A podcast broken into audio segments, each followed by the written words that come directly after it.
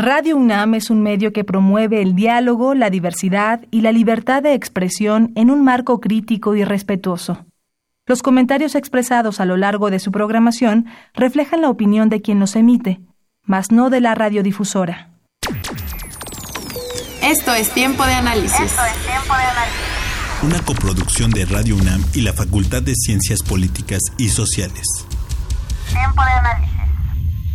Política debate, cultura, sociedad, economía, periodismo, movimientos sociales.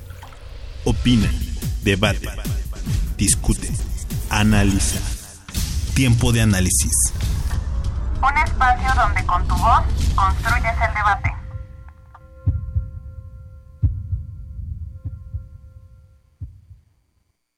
Con la llamada moción de censura, se destituyó a Mariano Rajoy del Partido Popular como presidente del gobierno español.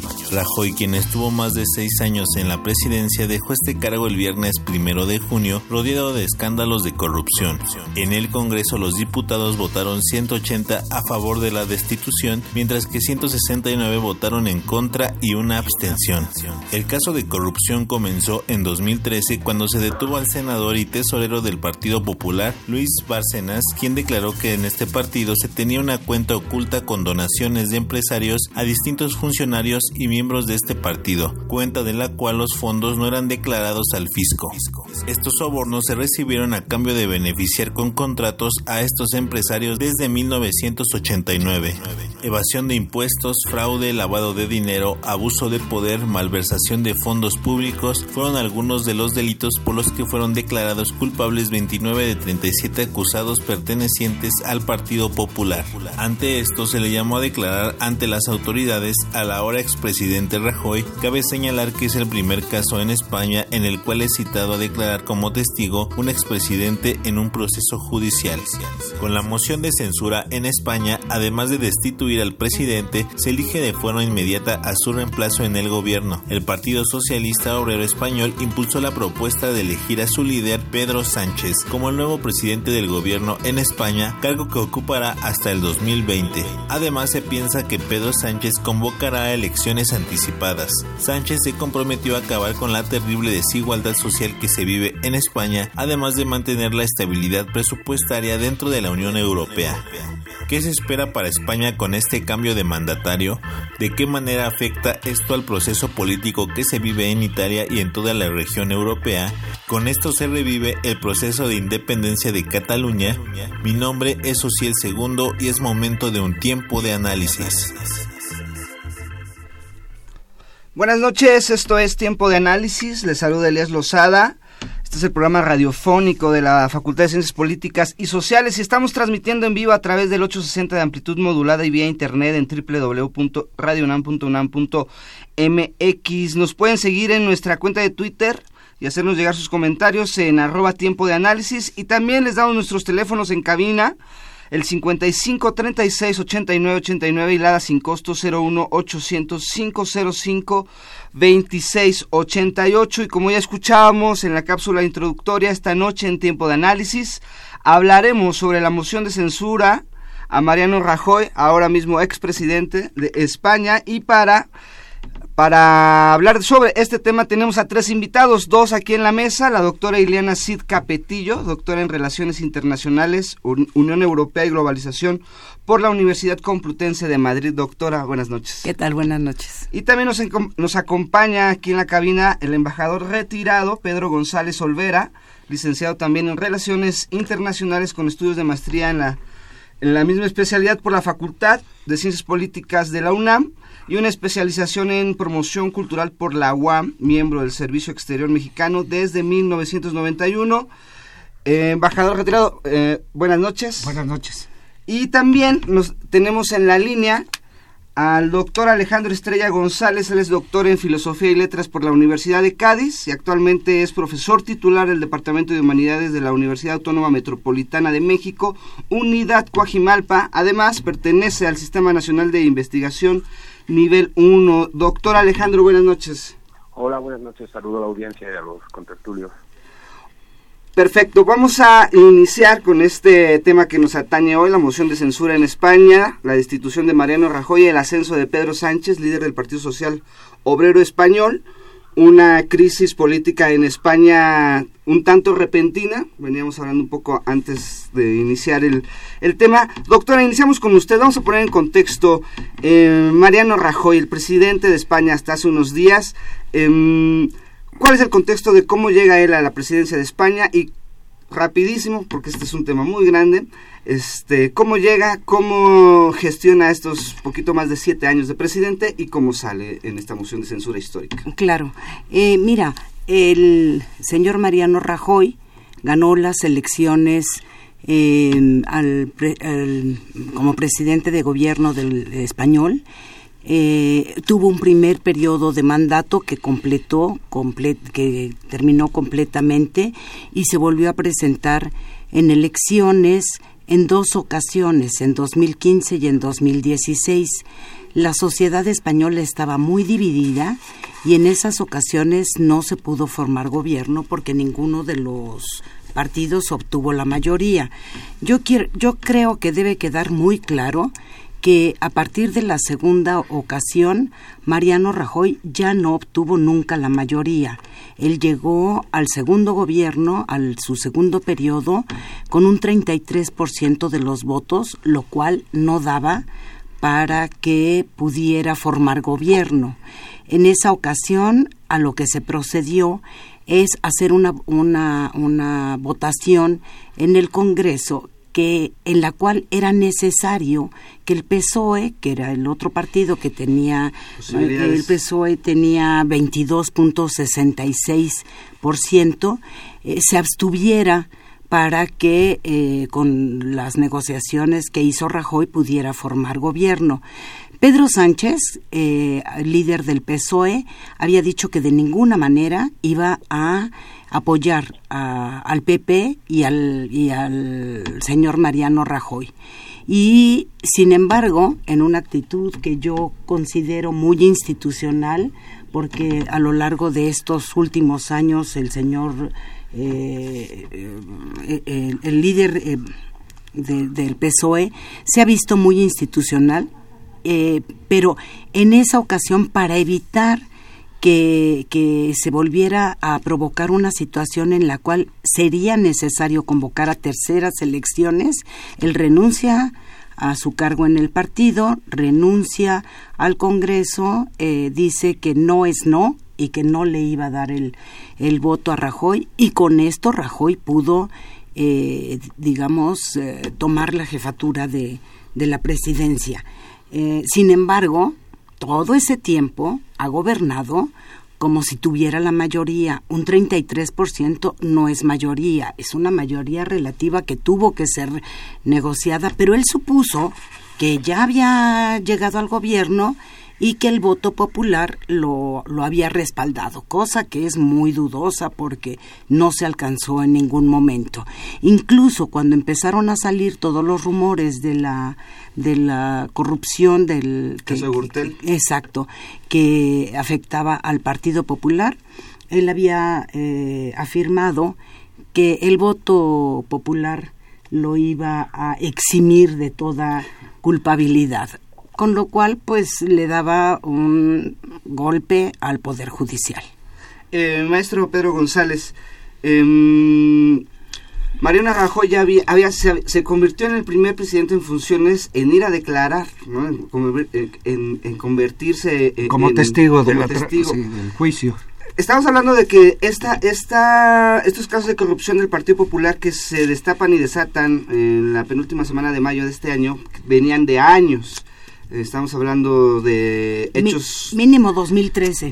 mínimo más bien ocho años que, tenía ya de, de, haber, de conocerse que había una, lo que llaman una caja B de financiación del partido a través de un esquema de, de eh, corrupción por el cual se captaban fondos de algunas empresas que ponían sobreprecio a lo que les, les, les, compraba el gobierno y ese sobreprecio iba directamente a financiar algunas campañas, sobre todo municipales del, del PP, e iban directamente a esta caja B que eh, administraba el, tesorero del PP, Bárcenas, Luis Bárcenas, ¿no?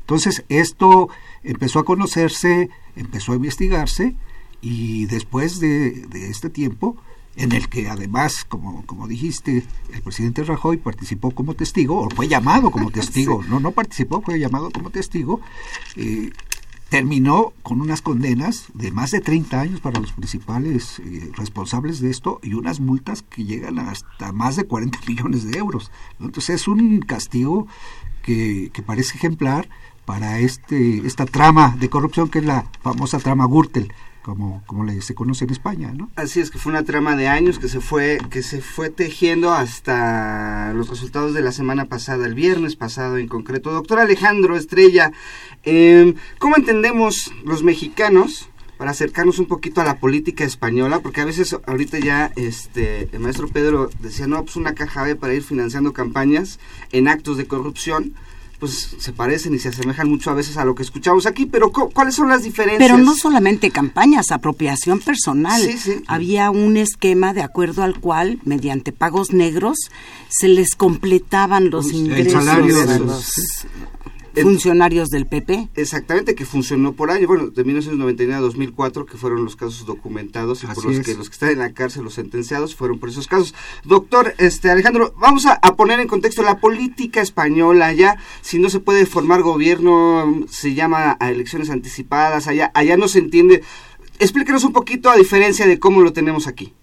Sí, bueno, es que lo principal quizás habría que aclarar a la audiencia que en España se trata de un sistema parlamentario, no es un sistema presidencial donde nosotros no elegimos directamente al presidente, sino que nosotros elegimos, eh, votamos la constitución de un parlamento y esta Cámara, eh, en función del reparto de escaños, que viene dado según una ley, una ley electoral, eh, que ajusta a los votos, este, los partidos sacan una representación y en función de esa representación eh, se elige al presidente del gobierno. Es decir, que de alguna manera podemos decir que en cierto sentido es indirecto. El mecanismo que se ha puesto en marcha eh, de la moción de censura es un mecanismo constitucional que viene a, señalar precisamente que los partidos pueden llegar a acuerdos independientemente de quién es el partido que ha sacado eh, el mayor número de votos, que en este caso era, era el Partido Popular. Esta lógica quizás en México... Eh, se aleja quizá de, bueno pues del modelo presidencialista donde los mexicanos votan directamente al, al, presidente no entonces en este sentido esta diferencia yo creo que es relevante no es relevante tenerla en cuenta para que la audiencia sepa qué consiste una moción de censura y en todo caso habría que aclarar que es un mecanismo completo y absolutamente constitucional ¿no?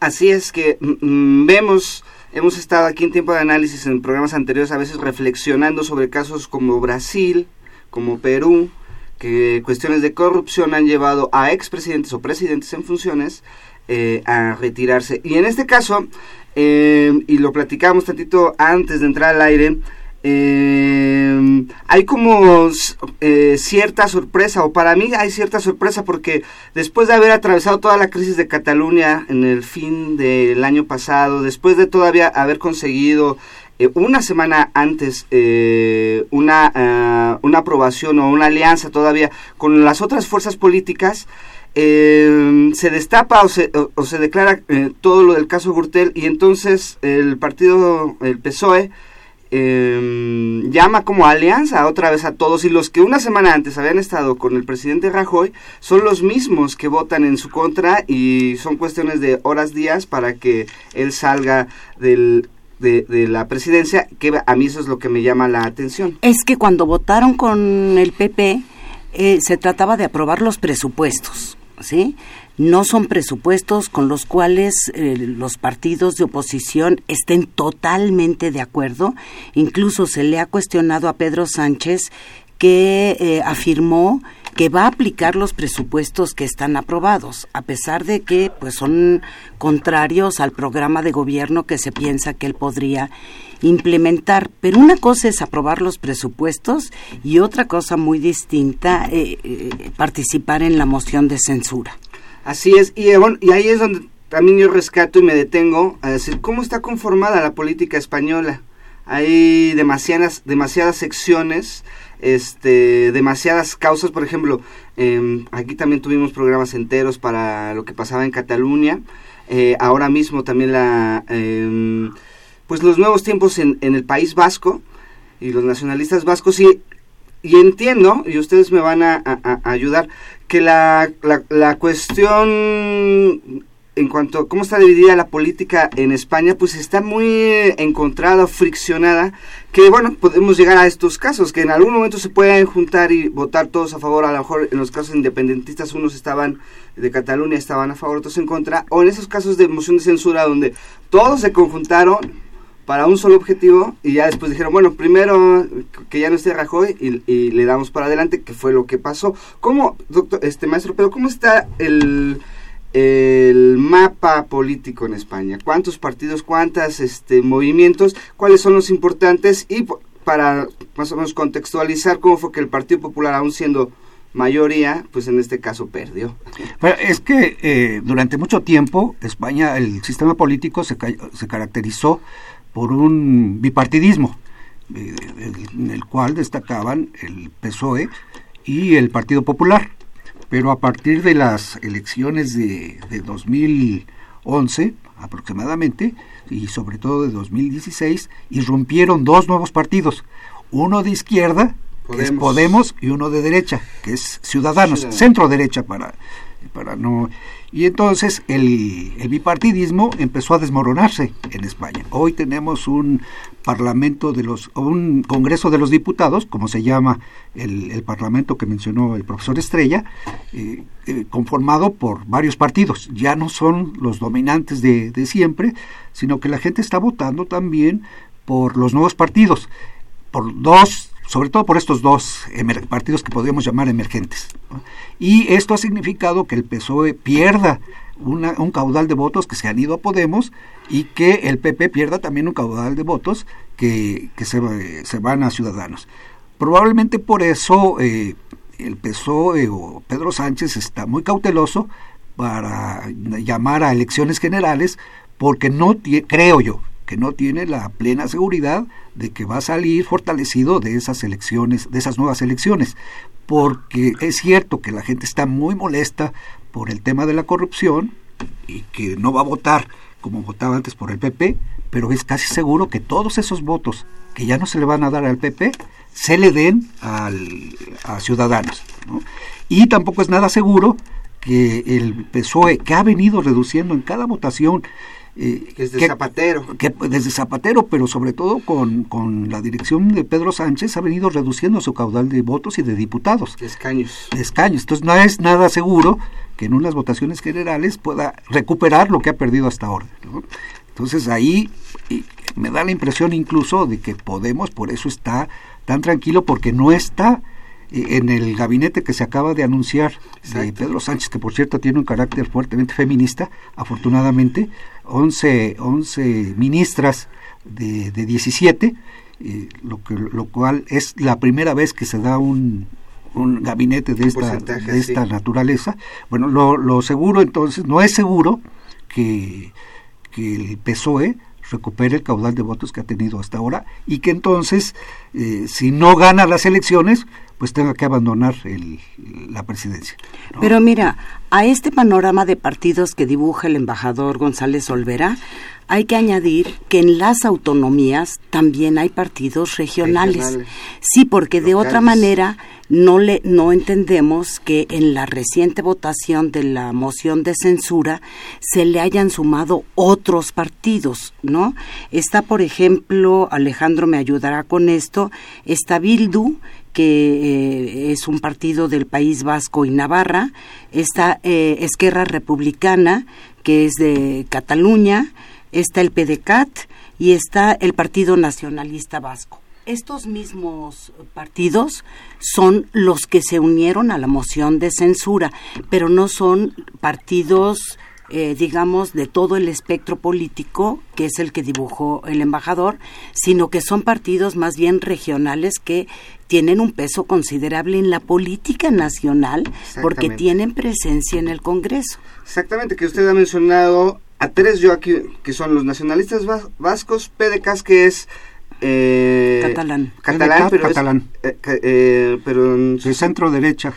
Mm, se me fue. ¿Podemos por Cataluña? No. No, no, es Partido Demócrata, Partido Demócrata, de Cataluña. Por, Cataluña, que en su momento los tuvimos, a tantos a unos primero con la crisis del País Vasco y a otros con la crisis Cataluña, de, o sea, demasiado en enfrente, como que decimos, bueno, ¿y estos por qué no los vemos a veces contra el Partido Popular o el, PSOE?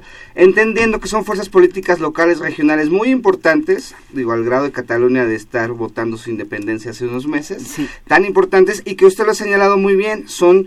Eh, ahorita son coyunturas políticas y crisis políticas a resolver. Y con usted, doctor Alejandro Estería, quería pasar sobre esta crisis de política que hemos estado más o menos contextualizando a la crisis económica de la que eh, tenemos que hablar sí o sí para entender el contexto actual español. Claro, es que eh, yo creo que es necesario poner esta situación en, una visión de larga duración, ¿no? Yo situaría, eh, hay una discusión en España si ante lo que está, lo que estamos asistiendo es una crisis sistémica de un modelo que se instaura en 1978 cuando se aprueba un armazón constitucional donde se aprueba una constitución con un monarca, un parlamento, un sistema de partidos donde, como ha dicho el embajador, hay dos partidos fundamentales, apoyados por partidos nacionalistas, pero que aceptan en gran medida el pacto constitucional, y hay un pacto social también, es un pacto social que permite de alguna manera un acuerdo entre empresarios y sindicatos que pone la base de un cierto estado, decimos a veces allí en broma, del medio estar, ¿no? si no llega al bienestar, por lo menos del medio estar, ¿no?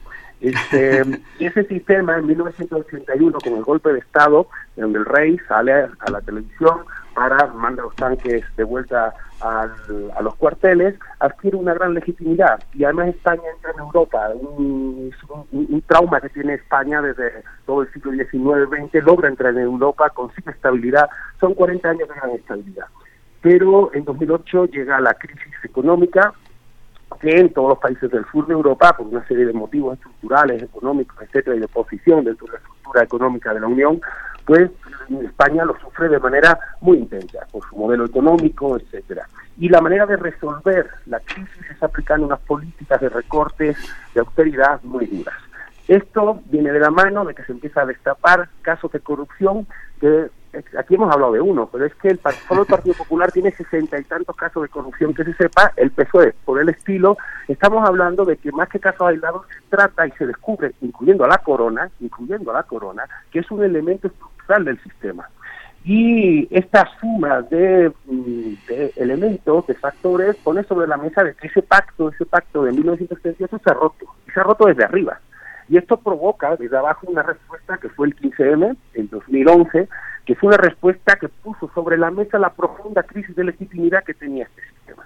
Entonces, mm, hay un debate. Hay gente que considera que no hay una crisis sistémica, que, o que estuvimos a punto de tenerla, pero ciertamente esa crisis de legitimidad ha adquirido como tres grandes, mm, tres grandes vectores. Uno, que es una crisis social y económica, que no hemos salido de ella este, aunque las grandes cifras macroeconómicas sí lo indiquen, este, una crisis territorial, del modelo territorial, que ahí es donde los compañeros hablaban de, estos partidos y el peso que tienen estos partidos nacionalistas la deriva nacionalista que pretende romper con el orden constitucional, y una crisis de partido, del sistema del bipartidismo. Estos tres crisis, estas tres crisis se están superponiendo una a otra en este caso que estamos tratando ahora, y es muy difícil comprenderla si no la vemos desde estos tres puntos de vista.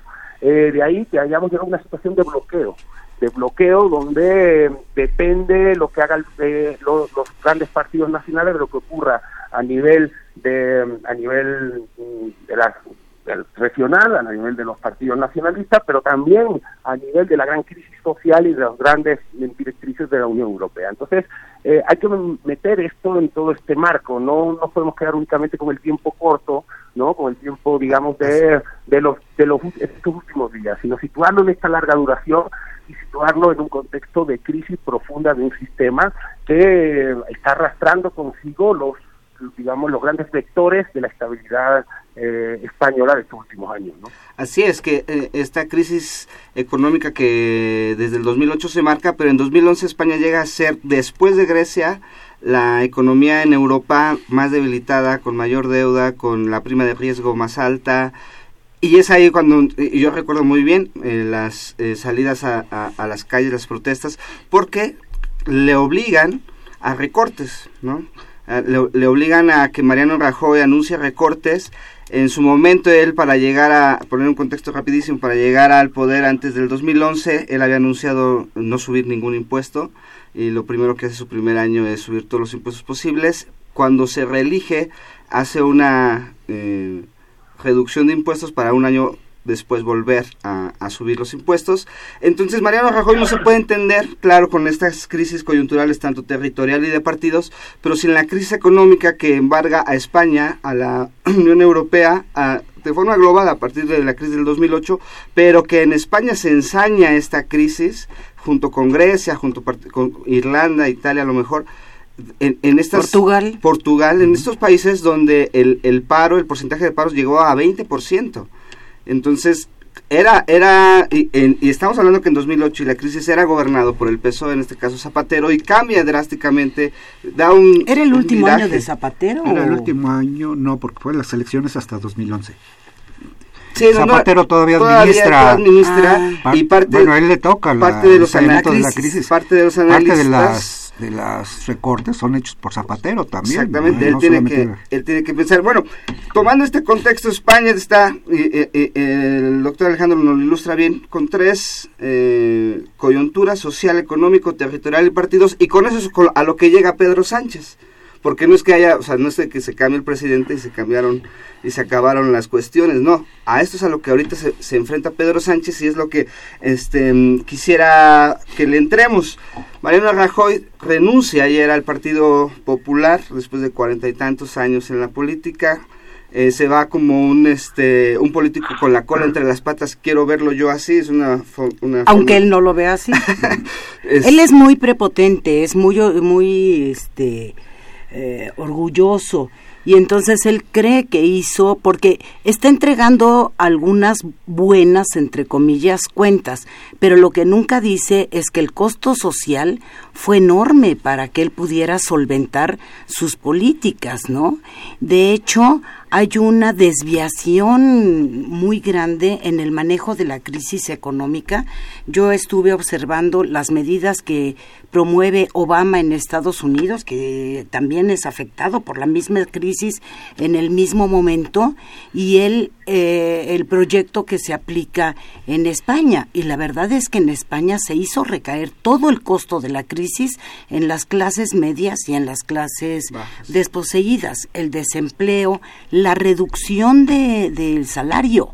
O sea, se redujeron los salarios, eh, la cuestión social, la cuestión cultural, eh, que por cierto ahora Pedro Sánchez dice que retoma, vuelve a, reinstalar el Ministerio de Cultura.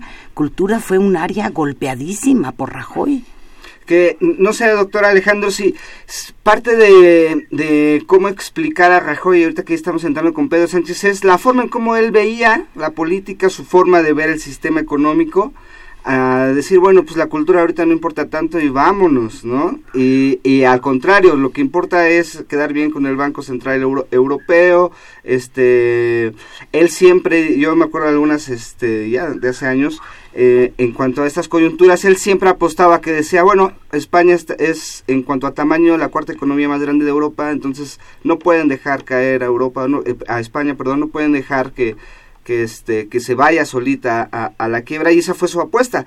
Y ahí es donde usted este eh, atinadamente dice sí hay a lo mejor seguramente muchos proyectos que se que se encaminaron y que ahí van pero España hoy por hoy es un polvorín en cuanto a la política y en cuanto a economía porque no es que ya haya este solventado no es así doctor Alejandro hombre es una situación muy inestable de hecho bueno la, la, la, velocidad a la que los acontecimientos están teniendo lugar nos pone sobre la mesa que es una situación muy volátil. ¿no? Creo que ni los mejores analistas de la actualidad española se atreven un poco a decir que puede ocurrir de aquí a unos meses. ¿no? Este, es cierto, sin embargo, que hay ciertos vectores y yo creo que el gobierno de Sánchez va en esa línea que se reconocen como algo difícilmente alterable, porque me refiero al, a los consensos, si se pueden llamar así, en relación con los poderes fácticos de la Unión Europea. Este, pues es un partido que tiene una, una un dilema, quizás el PP no lo tiene tanto, y Ciudadanos tampoco, pero es un dilema sobre eh, eh, hasta qué punto eh, supeditarse a estos poderes. Sabemos que el aparato del partido y determinados intereses eh, económicos que eh, influyen en el PSOE están precisamente, al igual que toda la socialdemocracia europea, y le ha costado lo que le ha costado, por supeditarse a un modelo eh, europeo que apuesta por la austeridad. Y claro, la gente para eso prefiere que gobiernen los otros, ¿no? Mejor que la copia, ¿verdad? Claro. Este, y hay unas bases, unas bases del Partido Socialista que hay que votaran a Sánchez. Hay que recordar que a Pedro Sánchez, cuando cuando cuando Pedro Sánchez empieza a tantear la posibilidad de gobernar con Podemos y con los nacionalistas, hay un golpe de Estado, llamémoslo así, dentro del propio PSOE, eh, secundado precisamente por las varonías, por los antiguos líderes como Felipe González, etcétera, que es lo que tira Pedro Sánchez. Eh, con la intención precisamente de que, esto lo ha contado el propio Pedro Sánchez, ¿eh? de que Podemos no entre en el poder. Eh, cuando, cuando Pedro Sánchez se vuelve a presentar para ser el, candidato del, PSOE, con el apoyo de las bases, sale elegido frente al aparato. Esto lo pongo sobre la mesa porque sí hay esta disyuntiva dentro del PSOE, pero la elección de Pedro Sánchez de este gobierno, por lo que respecta a cuestiones como Ministerio de Exteriores, Hacienda, etcétera, etcétera, es claramente un mensaje a Europa de que se va a hacer lo que Europa diga. Entonces, mm, no sé francamente de aquí en adelante, en ese aspecto que me has preguntado, de la cuestión social, de la cuestión de la política económica, qué tipo de diferencia va a haber con la de con la de Rajoy, ¿no? Esto evidentemente introduce una variable de inestabilidad a largo plazo que pone al PSOE, con esto ya, ya termino, en una situación muy parecida al resto de los partidos socialistas de Europa, a excepción quizás del portugués, ¿no? que sí ha sabido un poco y el, y el inglés, ¿no? Que sí ha conseguido un poco salir de esta crisis, los demás han desaparecido, ¿no? Completamente. Exactamente, y que también en su momento aquí lo hemos tocado, la crisis de la izquierda, la izquierda en Europa, la izquierda latinoamericana. Tenemos que ir rapidísimo a nuestra primera y en esta ocasión única pausa en tiempo de análisis. Eh, al regresar vamos a, ver también esta situación, porque bueno, pues está la situación económica social, pero ¿qué va a pasar con Kim Torra, el, el, ahora presidente de Cataluña, que en su momento ya tuvieron sus dimes y diretes y sus confrontaciones con Pedro Sánchez, y esta situación que va más allá de dos figuras políticas, que es el nacionalismo catalán que está a favor de la independencia, los que no, y en su coyuntura o dentro de este lo que es el gobierno español. Vamos a una pausa y regresamos con, ese tema, con este tema. Este es tiempo de análisis.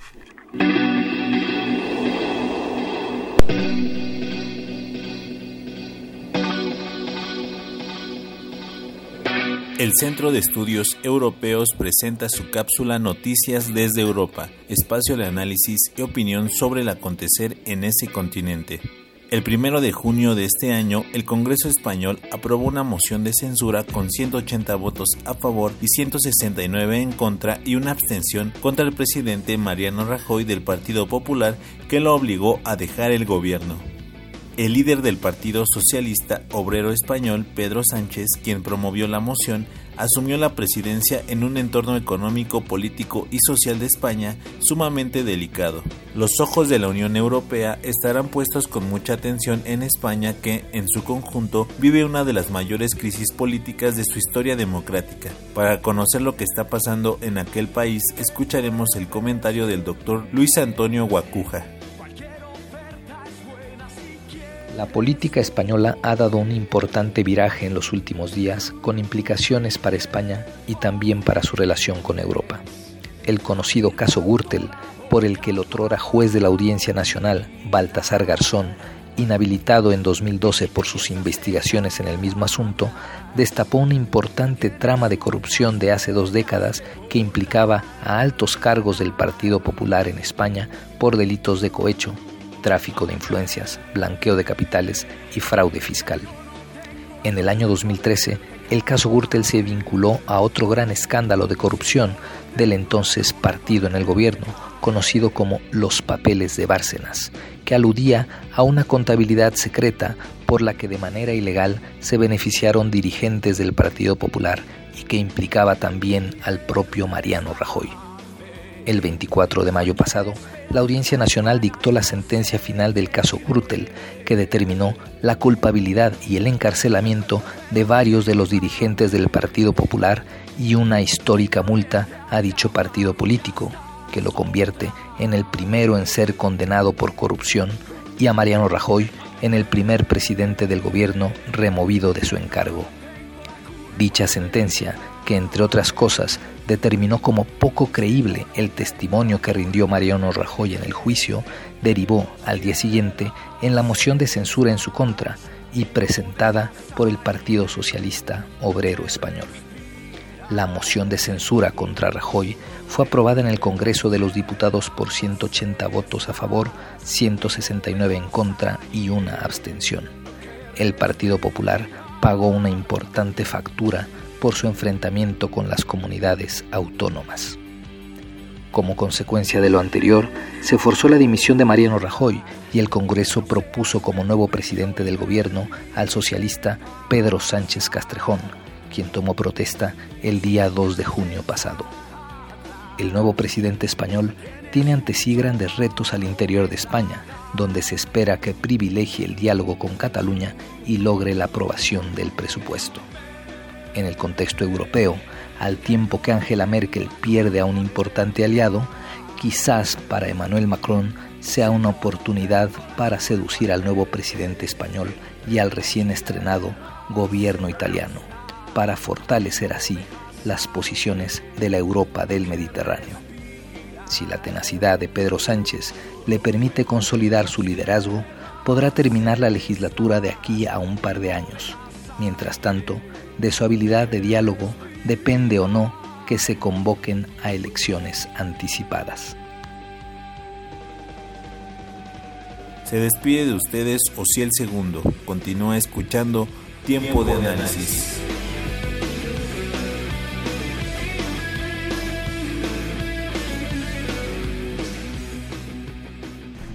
Estamos de regreso eh, con la con el tema que usted ha escuchado, eh, tanto en la cápsula como la hora que ya tenemos, media hora que tenemos desde las 8 hablando, que es la moción de censura en España contra Mariano Rajoy y ahora mismo ya Pedro Sánchez como nuevo presidente de España. Eh, nos quedamos, doctora Ileana, con, el, con eso que va, que que es lo que nosotros nos ha mm, nos atañe un poco por ser periodistas, ser académicos y estar siempre en la actualización, este, en este caso de la situación española. Terminamos el 2017 con un encontronazo entre Cataluña como región, como país, eh, queriéndose independizar, se votó, yo recuerdo ese domingo donde fue un caos, hubo este, policías que, intentando eh, que no se ejerciera esa votación. Que se, primero de octubre. Primero de octubre del año pasado. Pero bueno, cerramos un año demasiado em, conflictivo, digámoslo así. Y demasiado conflictivo porque la posición de Mariano Rajoy fue no ceder ni nada. Y, tanto que pues, del otro lado terminaron exiliados o en la cárcel. Y, este, y eso es algo que no se ha resuelto. Eso es lo que ahorita Pedro Sánchez este, tiene que también eh, enfrentar. ¿Cómo vemos ese, e, esa situación? Pues mira, yo creo que aquí el embajador González Olvera tiene más autoridad para hablar del tema porque a él le tocó estar en el consulado en Barcelona y vivir todo el largo proceso que antecede a esta última etapa, ¿eh? porque la historia es muy larga. Pero yo sí creo que hay una cuestión que hay que tomar en consideración en sus primeros actos, Pedro Sánchez está tratando de limar asperezas con Cataluña, ofreció que se podría estudiar la posibilidad de acercar los presos catalanes a cárceles más eh, ubicadas en la, en la región.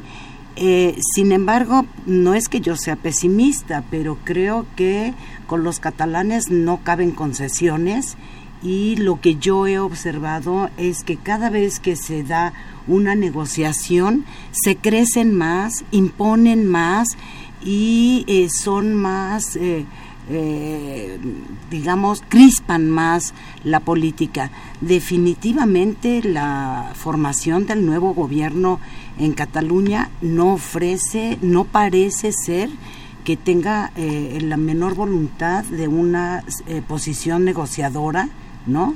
Con, el gobierno central de España. Eh, bueno, el, Pedro Sánchez ha dicho que va a tratar de limar asperezas con los independentistas catalanes tratando de llevar más a la política el, problema el problema catalán que con la administración de, Rajoy fue demasiado judicializado. Es decir, que en lugar de hacer política, todo se llevó a las instancias judiciales. De hecho, lo que tú mencionabas, eh, todavía tenemos a un expresidente de, de Cataluña en el exilio, eh, Carlos Puigdemont, y tenemos todavía varios presos, entre ellos al líder principal de ERC, ¿no? Eh, Oriol Junqueras. Oriol Junqueras, Junqueras. Entonces, yo creo que una, una medida de buena voluntad por parte del gobierno de, Rajoy sería liberar de, Pedro, perdón, de, Pedro Sánchez, sería liberar a, a, los presos, eh, que son considerados presos políticos, aunque para el gobierno de Rajoy eran presos eh, que habían violado la ley. habían violado la ley. De hecho, técnicamente violaron la, Constitución. ¿no? Por eso se aplicó el artículo 155, aplicación que apoyó el PSOE, por cierto. ¿eh? Entonces ahora va a tener que cambiar, va a tener que dar un, un giro justamente por el apoyo que recibió en la moción de censura por parte de los eh, independentistas eh, catalanes. Ahí eh, va a ser una negociación difícil porque las posiciones catalanas son y del independentismo catalán son irreductibles. Es ya la, independencia, pero quizá en esta nueva negociación, en, esta nueva etapa pueda llegarse a un punto intermedio donde Cataluña no se separe, no se secesione de, España, siga siendo parte de, España con mayores atribuciones autónomas, como lo pedían al, principio, ¿no?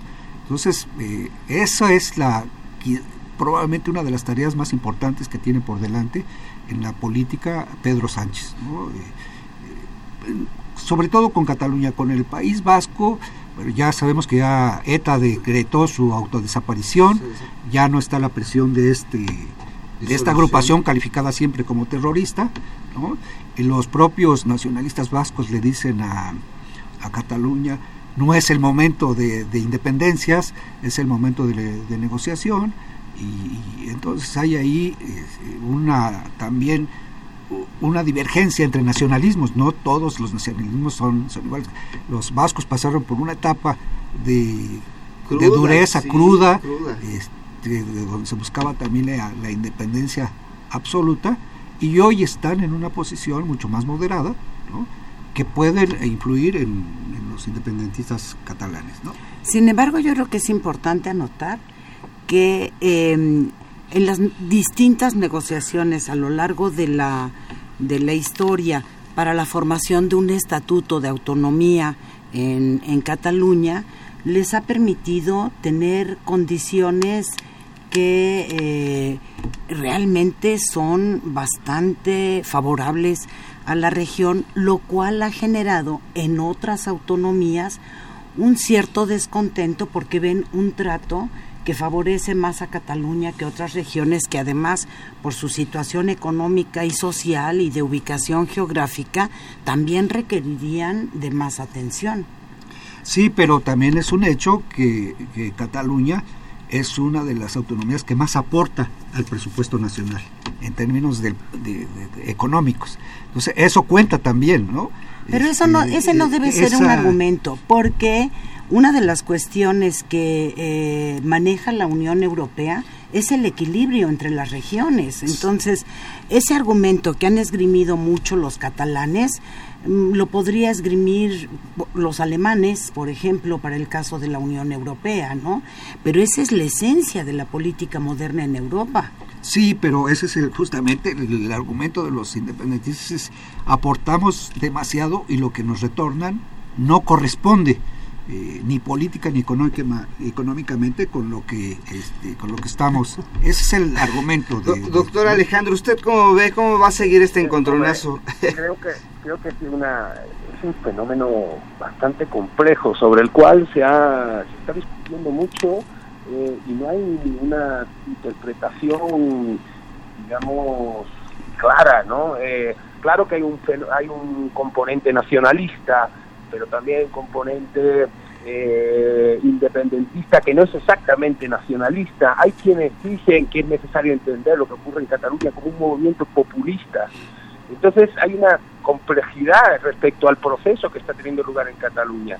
Eh, creo que de alguna forma sí hay que situarlo en el marco de esa crisis a la que me refería antes, de esta crisis, en este caso la crisis territorial por la que está atravesando el Estado español, porque se han roto ciertos acuerdos, ciertos pactos que existían desde 1978 de cómo repartir la soberanía. Y aquí ambos, desde mi humilde punto de vista, son responsables. Unos porque rompieron de alguna manera el hecho de reconocer que si usted llega a un acuerdo y, en Cataluña se presenta un estatuto de autonomía que es reconocido por el Parlamento va hacia adelante. Y esto lo tumbó el Tribunal eh, el Tribunal Superior. Y luego por otro lado el, movimiento nacionalista o independentista que plantea que no hay solución dentro del Estado español y que por tanto se inventa aquello el derecho a decidir y que eh, es necesario salirse no hay manera de digamos de negociar con el Estado central. Y esto lleva a un choque de trenes que lo que lo que ha, convertido a España en este sentido es en, un ha, radicalizado todas las posturas. De hecho el auge de ciudadanos por ejemplo no se puede entender si no es precisamente en este marco. Ha habido una podemos decir volver en la sociedad española a eh, un nacionalismo, la respuesta es un nacionalismo español, podríamos decir, del cual Ciudadanos se ha alimentado y de ahí que estuviera tan alto en las encuestas. De hecho, y, y, y, cedo la palabra con esto, lo último que voy a decir, este eh, creo que en parte la moción de censura tiene encaminada a cerrarle la puerta a Ciudadanos que estaba en todas las encuestas, todas las que tenían todos los partidos, todas las que estaban en la prensa, como la fuerza que en caso de que hubiera habido elecciones era más probable que ganara. Y entonces estamos llegando a un punto donde eh, todos quieren evitar que el que pueda ganar gane, ¿no? Y, y, de alguna forma nadie quería elecciones, a excepción de Ciudadanos, y de ahí que fuera adelante la moción de censura. Pero insisto, esta situación del Estado no y, del sistema de partidos no se puede entender si no es en relación con esta complejidad del, proceso catalán, ¿no? El cual, por cierto, está muy dividido, ¿eh? está muy dividido y con eso juega también Pedro Sánchez. El sector, el círculo de Berlín, que se llama el Puigdemont y todos estos quieren más bien continuar con la lógica antagonista, populista, y en cambio los representantes que tiene eh, el, Partido eh, Nacionalista Catalán en Madrid lo que quiere es precisamente bajarle un poco el asunto, ¿no? Entonces hay, hay muchas contradicciones, muchos antagonismos, ¿no? En esta situación actual. Eh, solamente una acotación, hay que recordar que las últimas elecciones en Cataluña en términos de porcentaje las ganó Ciudadanos. Exactamente, exactamente. Pero no quiso formar gobierno. Este, no, no, no, pudo, no pudo, no pudo. Este, Porque por el sistema parlamentario, las proporciones, aunque ganó el número de votos, el número de escaños ganaba el nacionalismo. Y entonces no podía, no podía formar gobierno Ciudadanos en Cataluña. Lo que es cierto es que los otros partidos, incluyendo al PP y al PSOE, ven en el crecimiento de Ciudadanos el principal reto a su propia pervivencia. Es que en Cataluña tanto el PSOE como el PP son casi partidos residuales, ¿no? que es otro elemento que tenemos que tener en cuenta. Eh, el PP tiene creo que tres diputados, no recuerdo exactamente la cifra, pero es muy baja, y el PSOE igual. Son, eh, son partidos eh, muy pequeños o se han ido reduciendo cada, cada vez más y la quien tiene ahorita por, la, la representación mayoritaria en términos de, Cataluña son los independentistas, aunque en la alcaldía de Barcelona, la ciudad más grande, más importante, por supuesto, la tiene Podemos. Podemos, Podemos. ¿no? Unidos, Unidos Podemos. Entonces, esto nos marca, como decía el profesor Estrella, la, profunda división también que hay en, en, Cataluña, este, porque Podemos, Unidos Podemos, no son independentistas, ¿no? Eh, y tienen la alcaldía ya desde hace eh, tres años por lo menos, ¿no? Entonces, y casi seguro que vuelvan a ganarlas porque su, la alcaldesa está, Ada, Ada Colau, está haciendo un, muy buen papel a, juicio de los, de los analistas, ¿no? Sí, y dos datos interesantes es que en las elecciones que mencionan Alejandro y, y Pedro, eh, que se realizaron en Cataluña, el gran perdedor fue el PP. El PP salió prácticamente barrido en esas elecciones. Entonces yo creo que sí tiene una situación difícil Pedro Sánchez. Algunos analistas dicen que va a tener que pagarle a los partidos independentistas el apoyo que les brindó en la moción de censura, pero otros analistas señalan que la inclusión de José Borrell en el gabinete habla de que a lo mejor no va a ser una concertación tan clara a los partidos independentistas porque la actuación de José Borrell ha sido precisamente crítica del independentismo. Muy crítica, Sí, ellos apoyaron en, su momento y en todo momento a Mariano Rajoy en esta situación que, los, que, en su momento los puso al... Que no era, que no era un apoyo, es, así lo quiero ver yo, no era un apoyo a Mariano Rajoy porque en realidad Mariano Rajoy ni dio la cara. No, no, no, no. Eh, una de las cuestiones que caracteriza a Mariano Rajoy desde que yo lo conozco, desde que era diputado en el Parlamento, es que no, no negocia, no, no dialoga y entonces se escondió atrás de Soraya eh, de Santa María. De, de Santa María. Ah, de Santa María o atrás del, del Poder Judicial, pero él nunca dio la cara, ¿no?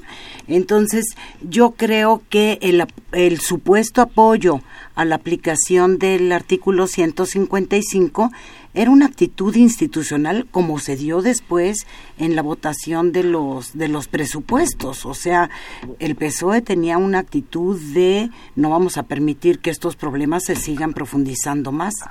Esa es mi idea.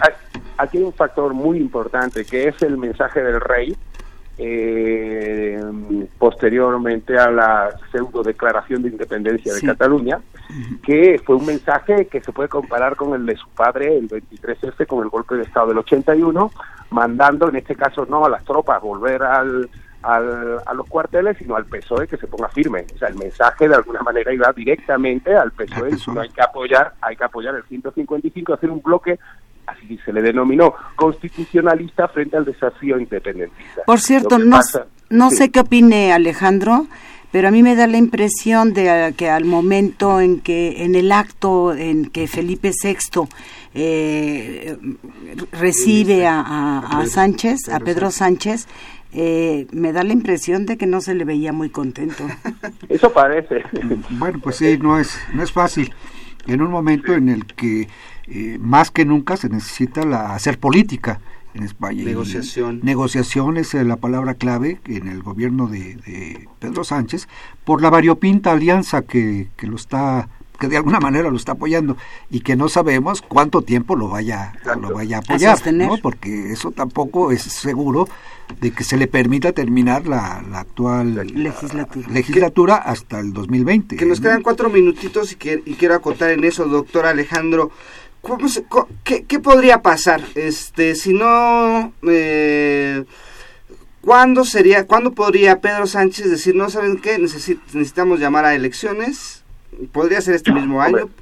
¿Cómo, yo, creo que Pedro Sánchez, yo creo que Pedro Sánchez, la jugada que hizo de dar este golpe de efecto eh, es una táctica de supervivencia, este, que porque el PSOE necesita una posición de fuerza para presentarse eh, como un partido capaz de gobernar y por tanto capaz de competir con ciudadanos. Es un partido de Estado, un partido capaz de gestionar con cierta progresismo, si no económico, por estas cuestiones que decía, si al menos cultural, por esto la cuestión también del gabinete un poco con, con guiños progresistas, etcétera, pero necesitaba presentarse con una gestión a las próximas elecciones. Entonces, él va a intentar, yo creo, estirar todo lo que pueda.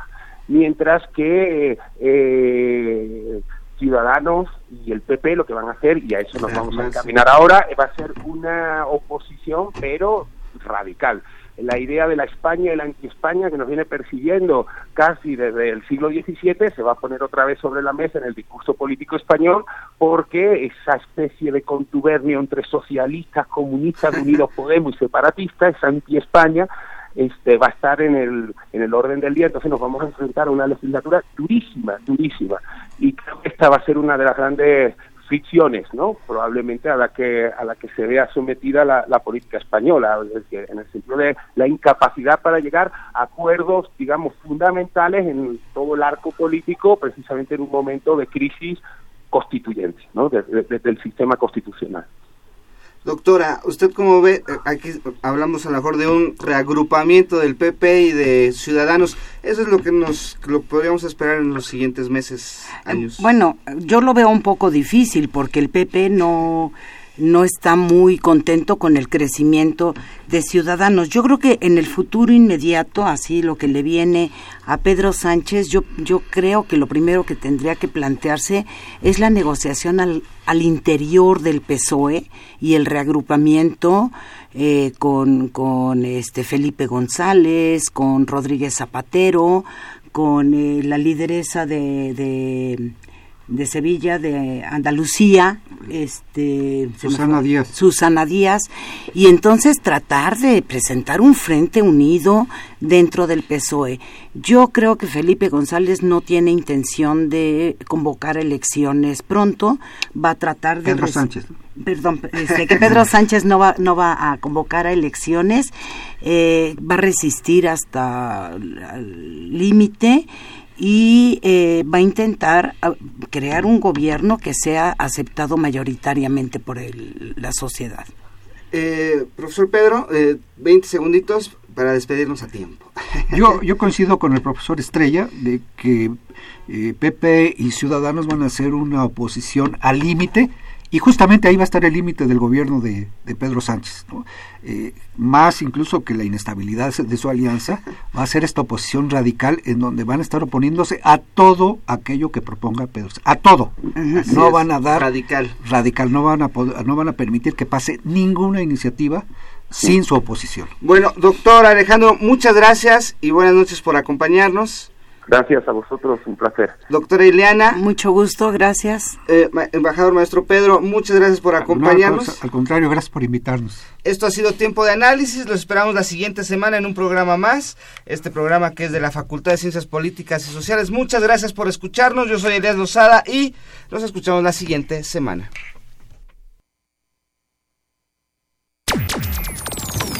Esto fue Tiempo de Análisis una coproducción de Radio UNAM y la Facultad de Ciencias Políticas y Sociales. Tiempo de análisis. Política, debate, cultura, sociedad, economía, periodismo, movimientos sociales. Opina, debate, discute, analiza. Tiempo de análisis. Un espacio donde con tu voz construyes